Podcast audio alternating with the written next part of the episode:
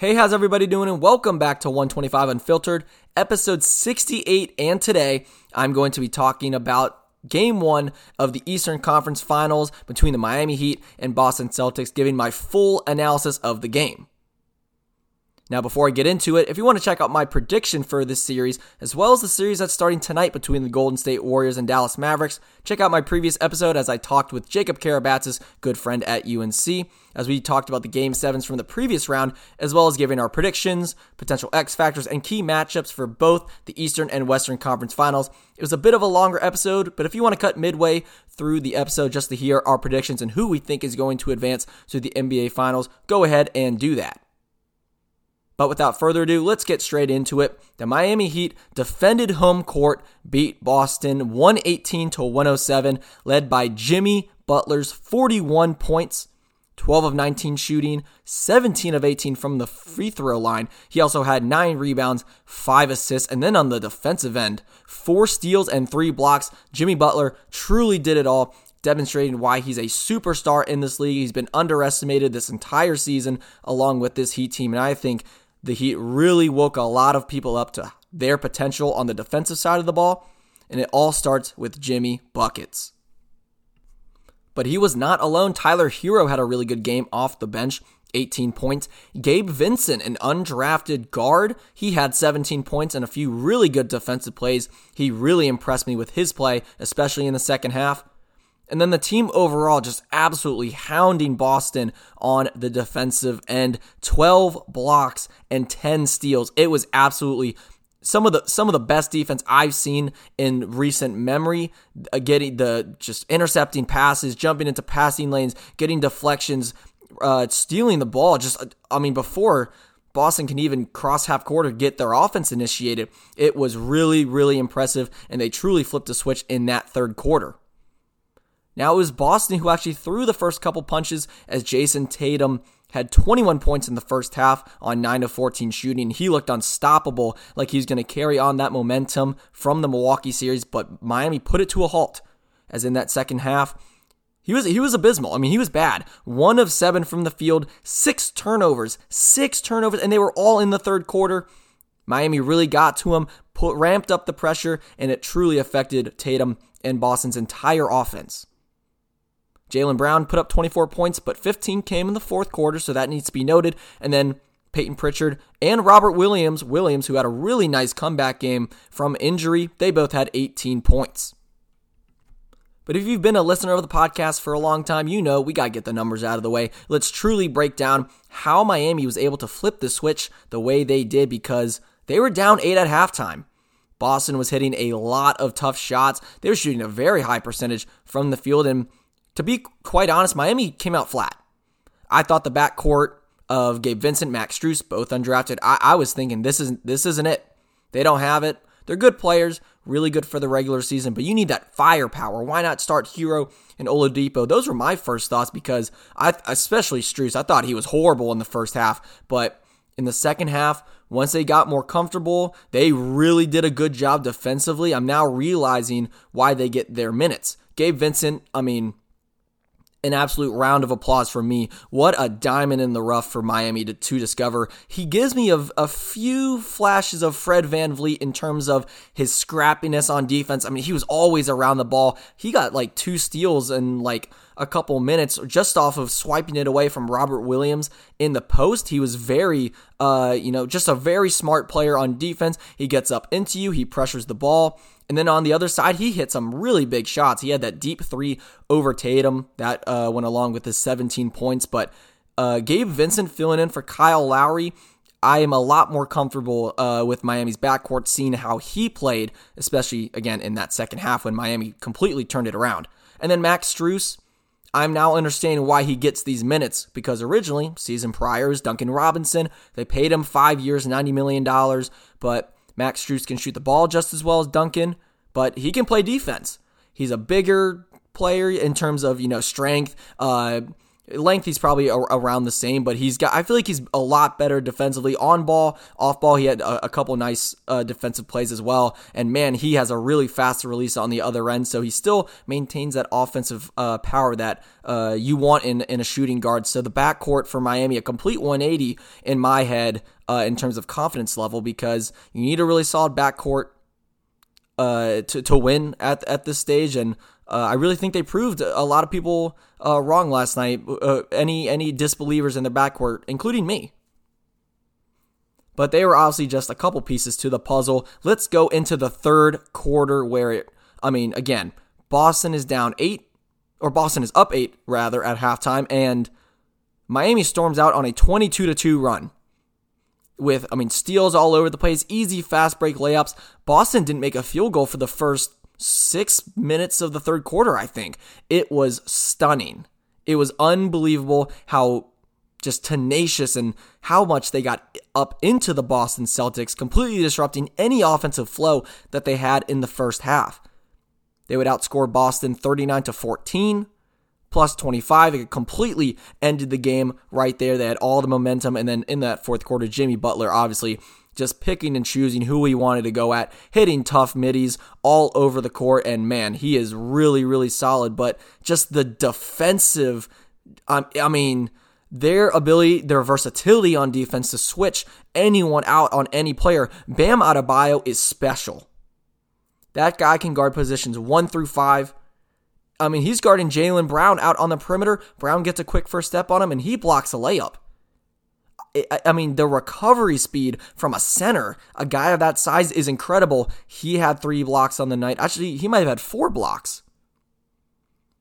To go along with the team's 12, I thought Oladipo was really scrappy on the defensive end. PJ Tucker, I said this yesterday and uh, with the guest episode with Jacob. PJ Tucker is a huge X factor for me because he's not going to put up all the points. He might make a corner three or two at this point, but he's just the heart and soul of a defense. He's another wing defender that you can throw at Jaylen Brown or Jayson Tatum. And when he came back in that third quarter from that potential injury that he had on his ankle or foot, it looked like an ankle injury. But when he came back, it sparked something. Either that or something at halftime in the locker room. His presence, I think, just fired up Miami's defense. And it showed because, again, 22 to 2 run. They forced six turnovers on Jayson Tatum. And I mean, I just look at this Miami team. There's not a liability on the defensive end that you can really pick on. The only one would be Tyler Herro, but his offensive production is just too important. It, it offsets his defensive uh, pot- uh, potential to not be great defensively, but he held his own, I thought, and they just have so many switchable pieces on pick and roll. And it shows this isn't Milwaukee where Jayson Tatum could pick on some smaller guards like George Hill and Pat Connaughton. Even, uh, I mean, we know how great Jrue Holiday is, but it's going to be very tough for Tatum and Brown to get easy matchups because of how good Miami is, how aggressive they are, how much they get up into you. And they showed all of that, all of their defensive capabilities in that third quarter. And then the thing is, when you play that level of defense and you force these turnovers, you're getting easy baskets on the other end. And that's what we saw. And this is something Boston's really going to have to clean up because Tatum was just sloppy. I mean, very errant passes. I know he was getting swarmed, double, almost triple teamed at times by Miami, but they that's their game plan. They're going to put him in uncomfortable situations, and he didn't do a great job of adapting to it last night. I mean, he was driving into multiple players. Um, he, he was making these very like lobby passes down low to Robert Williams, very risky passes. Uh, that with Miami's rotation, with how fast it is, they can easily just easily pick off these passes. And then the ones at mid court where I mean, he's just telegraphing these passes to Jaylen Brown or Robert Williams. Butler got those two steals uh, to to that led to fast break points. But we saw how great Tatum was in the first half. And then the second half, we saw some potential liabilities. His playmaking has been so good in these playoffs, too. I just, I mean, all of it got caught me completely off guard with the with the immediate turnaround in the play styles because I thought Boston's ball movement wasn't as good in the second half. I thought they got a little more ISO-y than they should have. They put uh, Tatum with the ball in ISO situations a lot where they said go make a play. I thought there need to be a bit uh, more team cohesiveness, and uh, this is where I'm going to put some accountability on Jaylen Brown because he had 24 points, but 15 came in the fourth quarter when the game was pretty much over. Nine points in the third quarter. He needs to be more aggressive. He needs to look for a shot. He needs to be better with the ball. He needs to ask for the ball. It can't just be Tatum, especially if Marcus Smart's going to be out for game two. Because we saw that when Miami focuses just on Tatum, they made him very careless with the basketball. And they really exposed part of this Boston offense, in my opinion, because if Brown can't create his own shot. And this is what I was talk, talking about yesterday. If Brown can't be a threat to create his own shot, be a shot creator with the ball, like a secondary scorer with the capabilities of him, I mean, Brown is so talented on offense. If he can't do that, Miami's going to keep, I mean, they're going to keep running at Tatum with multiple defenders. They're going to keep crowding the lane to prevent a dribble drive penetration. They're really going to step out on his three pointer. And I I I know Tatum's going to correct some of these things, but they need that second guy to beat this Miami defense because when you have two players who can really create their own shot and hit tough shots, like I know both of them can, makes Miami's defense a lot a lot easier to get through. And it might put some pressure away from Tatum because we saw that big first half and all the focus was on him. All five eyes on Tatum. And then that's where you'd potentially like to see, you know, Grant Williams. Maybe he tries to hit uh, a, f- a few more shots. Only took five shots. Uh, Robert Williams, I-, I thought he was very good, but this is where the uh, a third ball handler in Marcus Smart really comes into play. And then a guy who can stretch the floor like Al Horford. So injuries definitely play a role, but that third quarter, man, they the Miami Heat just blitzed Boston, and it, they looked helpless out there and and especially Tatum because those six turnovers were just all completely careless plays and I mean he it, he I don't I don't want to say he looked lost but it's really because of Miami's pressure. And if Boston can't handle Miami's pressure with or without Smart, they're not going to win this series. So my keys for Boston in game 2 to even it up because if they go down 2-0, this series is not over. Not at all. They could win two at home, make it 2 2, but this is a really well balanced Miami team that is tenacious on defense, and they've got scores, and they've got Jimmy Butler, who he just slows the game down. Such a crafty player, gets to the free throw line a lot. And they, you know, Boston's got a tall task, but what they need to do in game two one, take care of the ball. They can't be blindly driving into multiple defenders like Tatum was. That's where all their turnovers came from. They have to make smart passes. They, I mean, I feel like a lot of those third quarter points for Miami were just, it was just given to them because they were, it was very errant passes or just, just getting it, driving into double teams. And that plays right into Miami's hands because that's their bread and butter, their defense. So taking care of the ball is going to be a huge thing. They had 16 turnovers, but it felt like way more. And then again, Jaylen Brown, he's going to really need to step up as the second scorer. I, again, I know he had 24 points, but those three pointers he was hitting in the fourth quarter, take them earlier on. Get more involved early. It was the Jayson Tatum show in the first half, but why can't it be you too? Especially if you're going to be shorthanded. This is the time for him to step up. He's a max player. He's a fantastic two way player. I love Jaylen Brown. The only reason I'm saying this is because I have such a big belief in him. Because in my opinion, he's he can be the third best player in the series. But I don't know if he really played like it yesterday in the first three quarters because of his lack of aggression. And I mean, he just looked, I don't know, he just looked slow. And, and Bam Adebayo really just, again, a special talent defensively, did such a good job on him. But he's going to, he, I want him to hunt his shot. And then most importantly, for number th- reason number three, and this kind of plays into the to my second key to victory, but ball movement move the ball. I mean, they're ball moving against Milwaukee. I know they're playing a drop defense instead of, you know, going over screens and blitzing ball handlers like Miami was, but the more they move the ball, they'll get those open shots for Pritchard and Grant Williams and, you know, you might be able to find Theis a bit down low. I mean, Aaron Nesmith didn't shoot the ball well, no points, but he had three blocks. He really showed that he belongs in this series, uh, especially on the defensive end, because obviously Boston's going to need to do a better job guarding Jimmy Butler. I have my concerns about putting Pritchard on the floor for as much as they did, because man, they were just picking on him with anyone.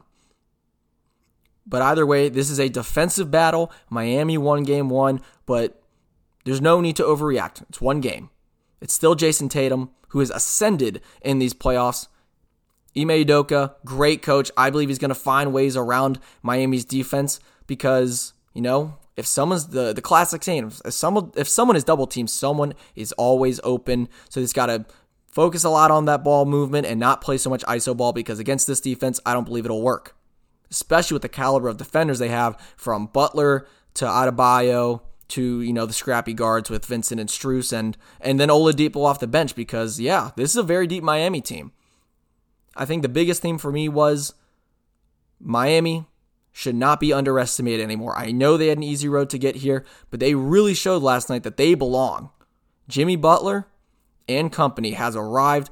Got to give Erik Spoelstra credit, but what a good first game. Very, very amusing. Uh, very exciting to watch. Again, the third quarter, it was just uh, bad Boston basketball, beautiful defense from Miami. It's always amazing. It's like it's like a picture when you see great defense being played. I know there's some careless plays from Boston's end, but you got to give Miami the credit because to go on, uh, into the half down eight and then go up 17 at the end of the third quarter in just 12 minutes of play, truly, truly impressive.